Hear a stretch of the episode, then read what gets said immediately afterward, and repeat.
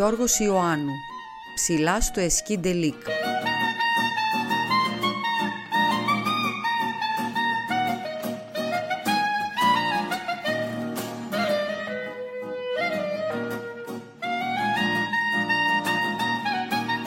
Ήταν μικρές και αθώες κοπελούδες σαν ήρθανε από την πατρίδα, όμως οι δικοί τους τις πάντρεψαν στα γρήγορα για να προφτάσουν να πάρουνε μερίδιο από τα τουρκικά κτήματα που μοίραζε στους πρόσφυγες στο δημόσιο.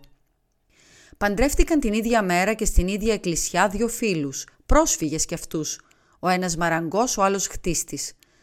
Στο γάμο οι μπουμπουνιέρες δεν έφτασαν. Οι γαμπροί, χωρίς να ρωτήσουν κανέναν, είχαν καλέσει πάρα πολλούς. Έτρεξαν πανικόβλητοι συμπεθέροι και αγόρασαν κάτι χάρτινες, γαλάζιες και ροζ από το ζαχαροπλαστείο της γειτονιάς. Σχεδόν όλοι οι καλεσμένοι που πήραν τις χάρτινες δυσαρεστήθηκαν. Μερικοί ούτε που τις έπιασαν στο χέρι. Άλλοι πάλι, ιδιαίτερα αυτοί που είχαν στείλει δώρο, τις γύρισαν πίσω την άλλη μέρα πρωί-πρωί. Σημάδι πως είχαν γίνει πολλά σχόλια στα διάφορα συζυγικά κρεβάτια εκείνη τη νύχτα. Ήταν ένας κόσμος τσαλαπατημένος, αρχοντοξεπεσμένοι μάλιστα μερικοί, και θίγονταν πολύ εύκολα. Οι νιόγαμπροι πατζανάκηδες πήραν το πράγμα κατάκαρδα, έφταιγαν κιόλας λίγο και έκαναν το ίδιο βράδυ ένα μεθύσι από τα σπάνια. Αντί να γλεντούν οι καλεσμένοι τους, γλεντοκοπούσαν οι ίδιοι. Στο τέλος κατέβασαν τα βρακιά τους και χορεύανε ξεβράκωτοι απάνω στα τραπέζια. Οι φίλοι τους ενθουσιασμένοι τους βαρούσανε παλαμάκια, τραγουδώντας τους τραγούδια αποκριάτικα, ενώ οι γυναίκες από την αρχή ακόμα βγάλανε μια φωνή και εξαφανίστηκαν. Πάνω στο μεθύσι τους δεν πρόσεξαν πως σε μια γωνιά της σάλας, στην πολυθρόνα την καλή, ήταν θρονιασμένη η κουμπάρα. Αυτή, μόλις είδε τα καμώματα, σηκώθηκε με αξιοπρέπεια και έφυγε από το σπίτι. Και ούτε ξαναπάτησε ποτέ. Αρνήθηκε μάλιστα να βαφτίσει και τα παιδιά τους, αδιαφορώντας για την αμαρτία και την προσβολή. Ήταν μεγάλη αρχόντισσα στη Θράκη, και αν δεν γινόταν η καταραμένη προσφυγιά, ποτέ της δεν θα καταδεχόταν να στεφανώσει τέτοια παρακατιανά αντρόγυνα που εκεί τους είχε για δούλους. Όταν τα καραβάνια τους έρχονταν ή έφευγαν από την Κομόπολη και αντιχούσε ο τόπος από τα κουδούνια, όλος ο κόσμος ψιθύριζε με φόβο και σεβασμό. Περνούν του Χατζηγιανάκη τα καμήλια.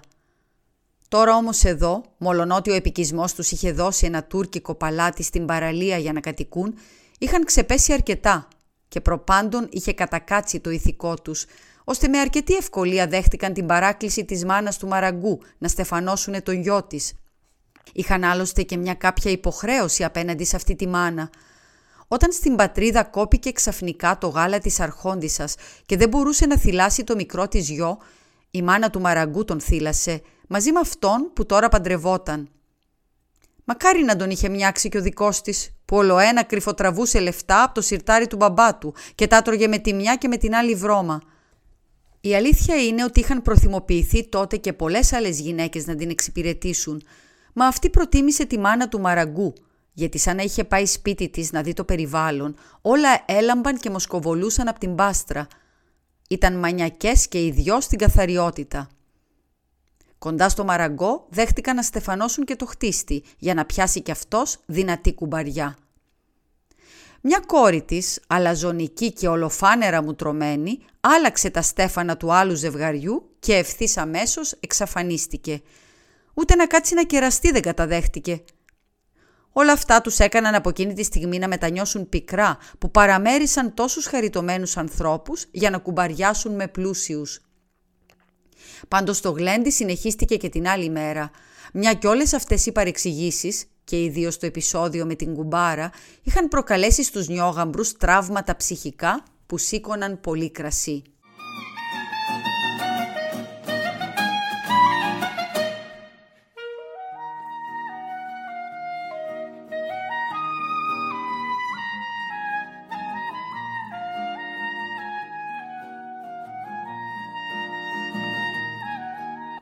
Τα πρωτότοκα παιδιά τους, αγόρι του μαραγκού και κορίτσι του χτίστη, βγήκαν αχμάκικα, πολύ κουτά δηλαδή, και όλοι ψιθύριζαν ύστερα πως αυτό οφειλόταν στο ότι οι πατεράδες τους τα είχαν φτιάξει μεθυσμένοι.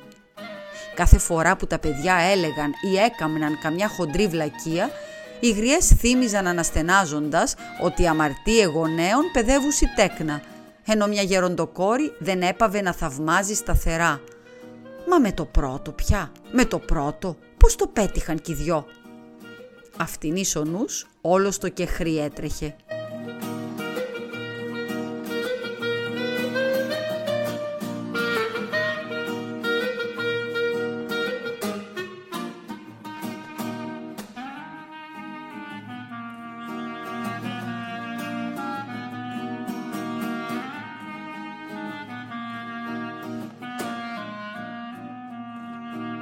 Λίγες μέρες μετά το γάμο, όταν επιτέλους ξεμέθησαν οι γαμπροί, παρουσιάστηκαν τα αντρόγυνα με τα καλά τους και τα στεφανοχάρτια τους στην παντοδύναμη επιτροπή που μοίραζε οικόπεδα και σπίτια.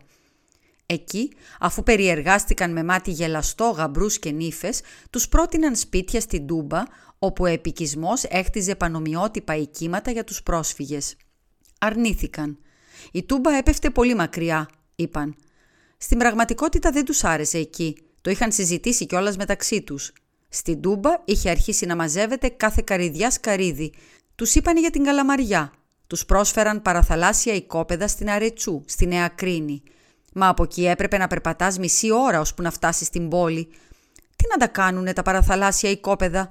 Αυτοί ούτε ψαράδες ούτε καϊκτζίδες ήτανε, παραχτίστες και μαραγκοί. Πώς θα πήγαιναν στις δουλειές τους και προπάντων πώς θα γύριζαν το βράδυ κατακουρασμένοι. Με την ανατολίτικη λογική τους βλέπαν αιώνια τα πράγματα, όπως στην Τουρκιά. Κι έτσι, όταν τους μίλησαν για ένα μεγαλούτσικο οικόπεδο ψηλά, κοντά στα κάστρα στο Εσκί Ντελίκ, κοιτάχτηκαν αναμεταξύ τους και αμέσως είπαν «Ναι, αυτό το θέλουμε». Και πραγματικά, όταν το είδαν από κοντά, διόλου δεν μετάνιωσαν. Μπορεί να ήταν ανηφοριά και ερημιά σε εκείνους τους μαχαλάδες, μα τα καλοχτισμένα τείχη έδιναν σιγουριά και ζεστασιά στο μέρος. Ύστερα είχες όλη την πολιτεία στα πόδια σου, που όσο κι αν ήταν ξένοι, ήταν όμως καμαρωτοί. Κατάγονταν από μέρη όπου ως τις τελευταίες στιγμές ήταν βυζαντινά, οχυρωμένα γερά από τους αυτοκράτορες και αγαπούσαν να βλέπουν τείχη και κάστρα. Ο χτίστης ιδιαίτερα μουρλάθηκε από τη χαρά του, σαν χάιδεψε τα καλοκαμωμένα και σκουριασμένα από την πολυκαιρία και τα αίματα ίσως, τυχιά, και το μάτι του στρογγύλεψε από ευχαρίστηση, σαν είδε πως σε πολλές μεριές υπήρχε σοριασμένη άφθονη εκλεκτή πέτρα για να χτίσεις όχι σπίτι, μα κάστρο ολόκληρο. Η αλήθεια είναι πως ήρθαν αργότερα περιστάσεις που βλαστήμησαν την ώρα και τη στιγμή που σκαρφάλωσαν σε εκείνα τα μπαΐρια. Το ανέβασμα με τη ζέστα και τον υδρότα να τρέχει ποτάμι ή το χειμώνα το κατέβασμα με τη μεγάλη παγωνιά ήταν σωστό μαρτύριο. Το κατηφορικό καλντερίμι έρχονταν και περιχύνονταν με κρίσταλο που γλιστρούσε διαβολεμένα. Έκαμνε πολύ γερές παγωνιές τότε. Έναν γείτονα τον μάζεψαν μια μέρα με κουβέρτα, τέτοιο γλίστριμα πήρε. Μα οι ίδιοι ήταν ακόμα λιγερόκορμοι και ζύγιαζαν το κορμί τους καλά ώστε να μην πέφτουν. Μόνο που έπρεπε να ξεκινούν ακόμα πιο πρωί. Το χώμα στο οικόπεδο σκάβονταν εύκολα, δεν είχε βράχο από κάτω ούτε θεμέλια παλιών σπιτιών. Μάλλον θα ήταν χώμα βγαλμένο από τη βαθιά οχυρωματική τάφρο. Άλλωστε οι Βυζαντινοί απόφευγαν να χτίζουν κοντά στα τείχη και είχαν τους λόγους τους. Θα ήταν επικίνδυνες και κακόφημες οι περιοχές αυτές με όλους εκείνους τους σκοτεινούς μισθοφόρους που τριγυρνούσαν. Σε καιρούς πολέμων οι νταΐδες αυτοί πρέπει να αποχαλινώνονταν. Δεν αποκλείεται και να απαγορευόταν το χτίσιμο κοντά στα οχυρώματα. Πάντως το γεγονός ήταν ένα, πως το χώμα ήταν καλό και δεν υπήρχε πολυκοσμία και βρωμιά όπως στην Καλαμαριά με τους πόντιους. Οι δύο μαστόροι σκάβοντας ξέθαβαν κάθε τόσο διάφορα σκουριασμένα σιδερικά και κάτι στρογγυλά πράγματα σαν ταψιά, που ποτέ τους δεν έμαθαν πως ήταν στραπατσαρισμένες ασπίδες. Τις πιο γερές μάλιστα τις έστρωσαν για ένα διάστημα στη στέγη βάζοντας πέτρες βαριές από πάνω. Φύτεψαν και ένα γύρο στο οικόπεδο αγιόκλιμα, καθώς και σικές, για να συγκρατούν με τις ρίζες τους το χώμα, που το είχαν κόψει σαν φέτα πίσω από τα δύο σπίτια. Τα φυτά σχημάτισαν σκιερές γωνιές και κρυψώνες, όπου έπαιζαν αργότερα με αγαλίαση τα παιδιά.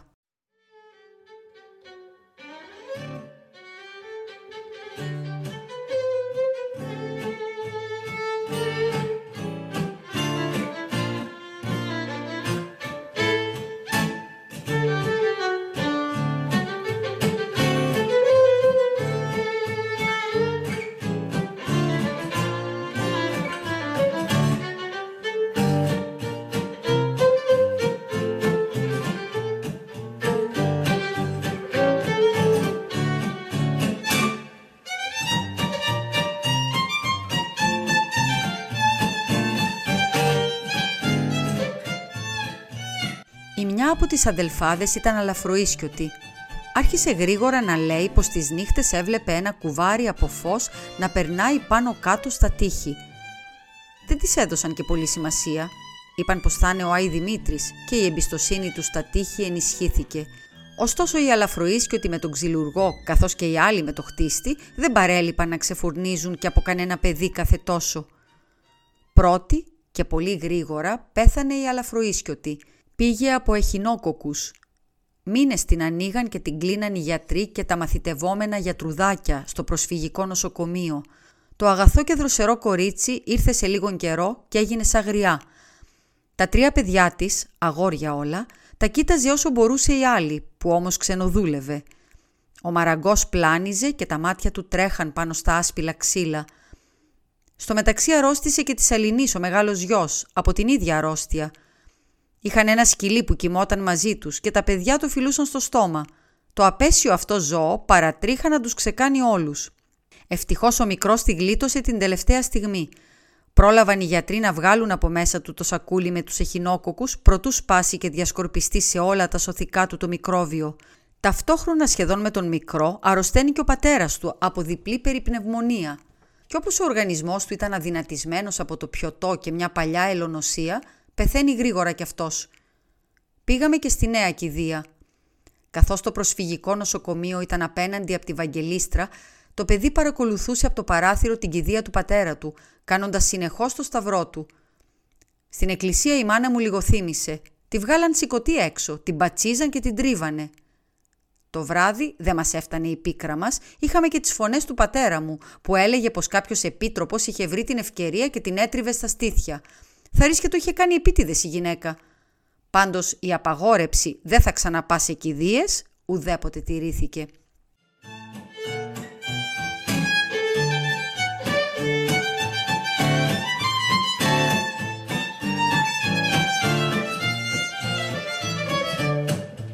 Ύστερα κοπήκαν όλα μαχαίρι.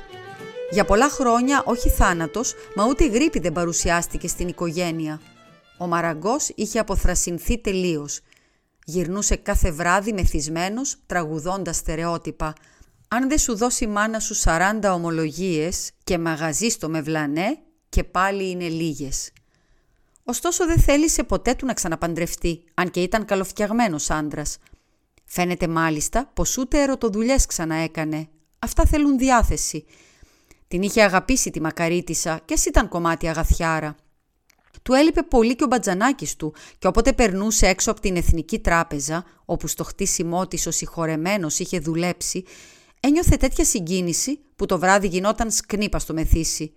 Έπινε και για εκείνον, όπως έλεγε. Άλλωστε με πιωτό είχαν γιορτάσει σαν είχε βρει ο χτίστης εκείνη τη δουλειά. Τα μεσημέρια της Κυριακής που παίζαν τα γραμμόφωνα στις αντικριστές ταβέρνες και όλοι οι άντρες περνούσαν από εκεί για κανένα κρασί και δύο ζεστά λόγια με τους φίλους, αυτός θυμόταν το γυρισμό στο σπίτι με τον μπατζανάκι του και τις γυναίκες τους να αφήνουν το τηγάνισμα και να βγαίνουν με τις ποδιές στην πόρτα, ενώ χοροπηδούσαν τα παιδιά. Και τα μάτια του βούρκωναν. Βέβαια η κουνιάδα του που είχε γίνει πιο σκληρή για να τα βγάλει πέρα, δεν τον άφηνε έτσι τέτοιες μέρες χωρίς ιδιαίτερες περιποιήσεις. Όμως αλλιώς ήταν τότε.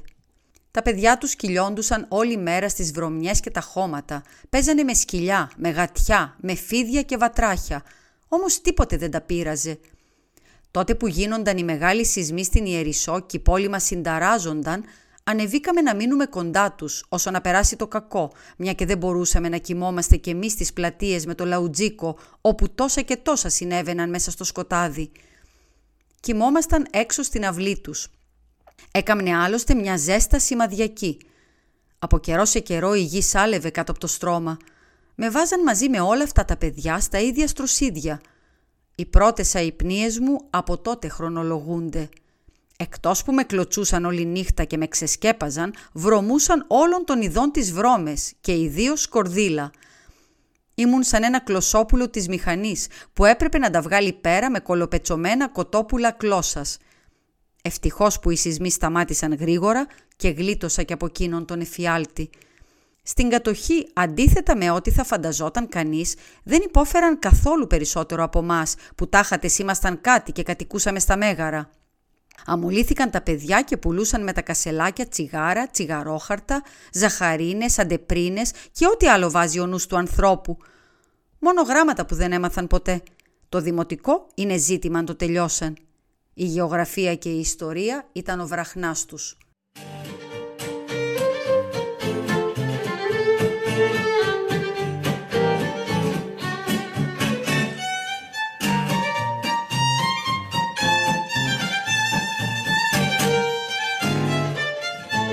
Πέρασε η κατοχή, ήρθαν κι άλλες μάστιγες, οι 7 πληγές του Φαραώ.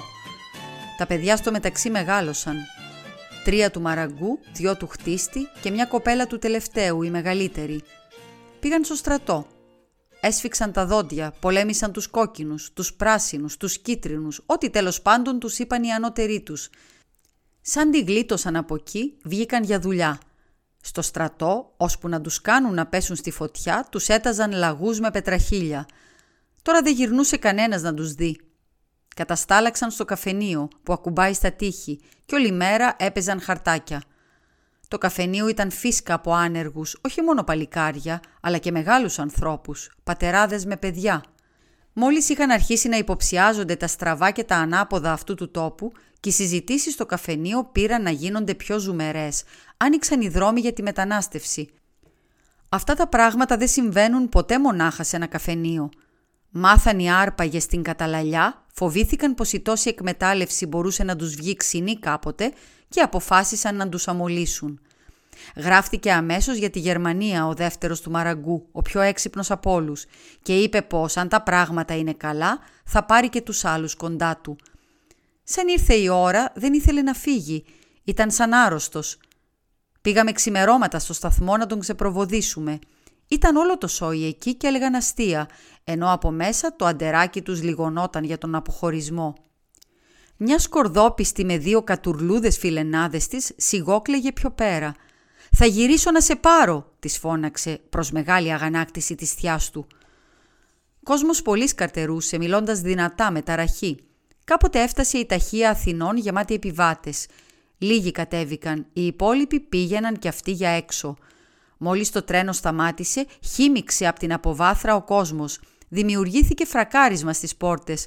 Αυτοί που ήθελαν να κατέβουν φώναζαν προβάλλοντας τις βαλίτσες. Αυτοί πάλι που ήθελαν να ανεβούν δεν λογάριαζαν τίποτε, γιατί δεν είναι επεξεγέλα σε αυτό το ταξίδι. Είχαν και πολλά μπαγάζια όλοι τους, ακόμη και σταμιά με νερό.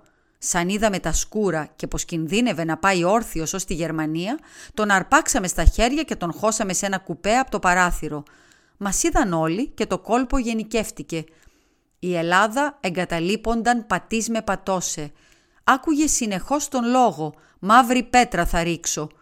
Και όταν το τρένο αργοξεκίνησε και το κάθε παιδί φώναζε τη λέξη του κουνώντας τα χέρια, μου φάνηκε πως άκουσα αμέτρητα πετροβολήματα και ένιωσα την ανάγκη να σκύψω.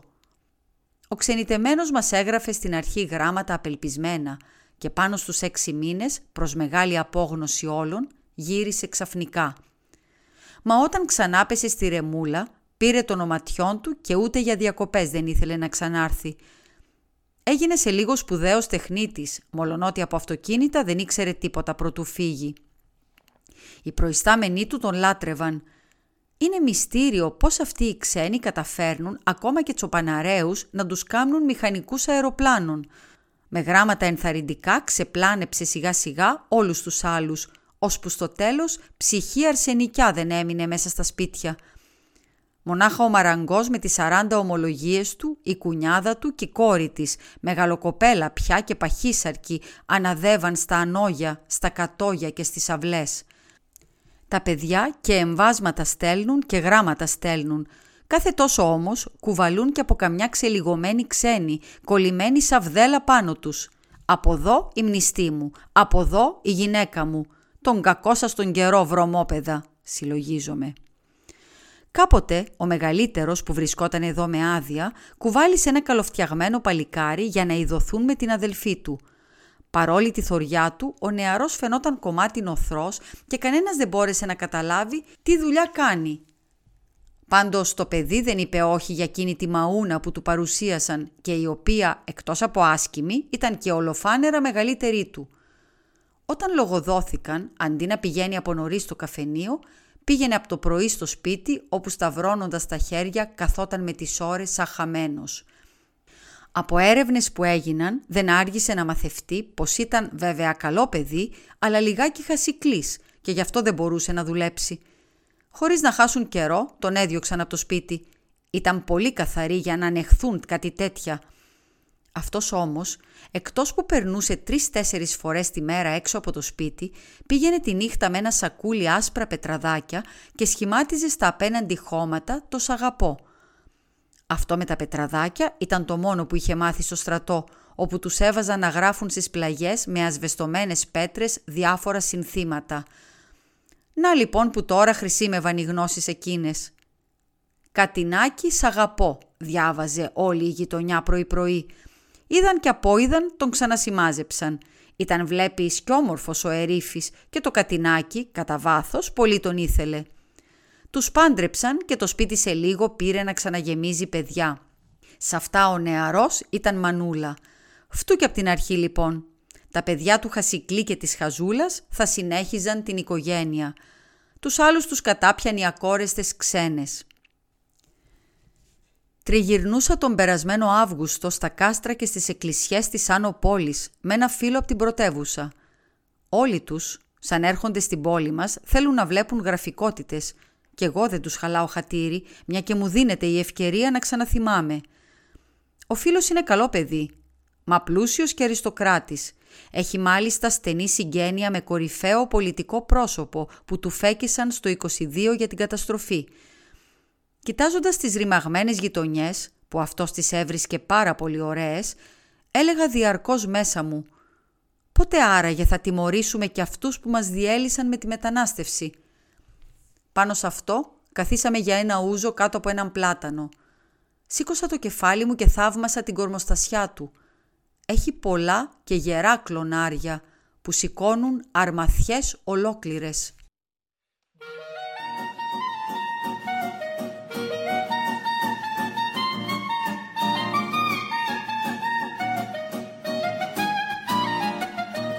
Η Χριστίνα Μπράβου διάβασε το διήγημα του Γιώργου Ιωάννου «Ψηλά στο Εσκί Ντελίκ» από τη συλλογή διηγημάτων «Η μόνη κληρονομιά».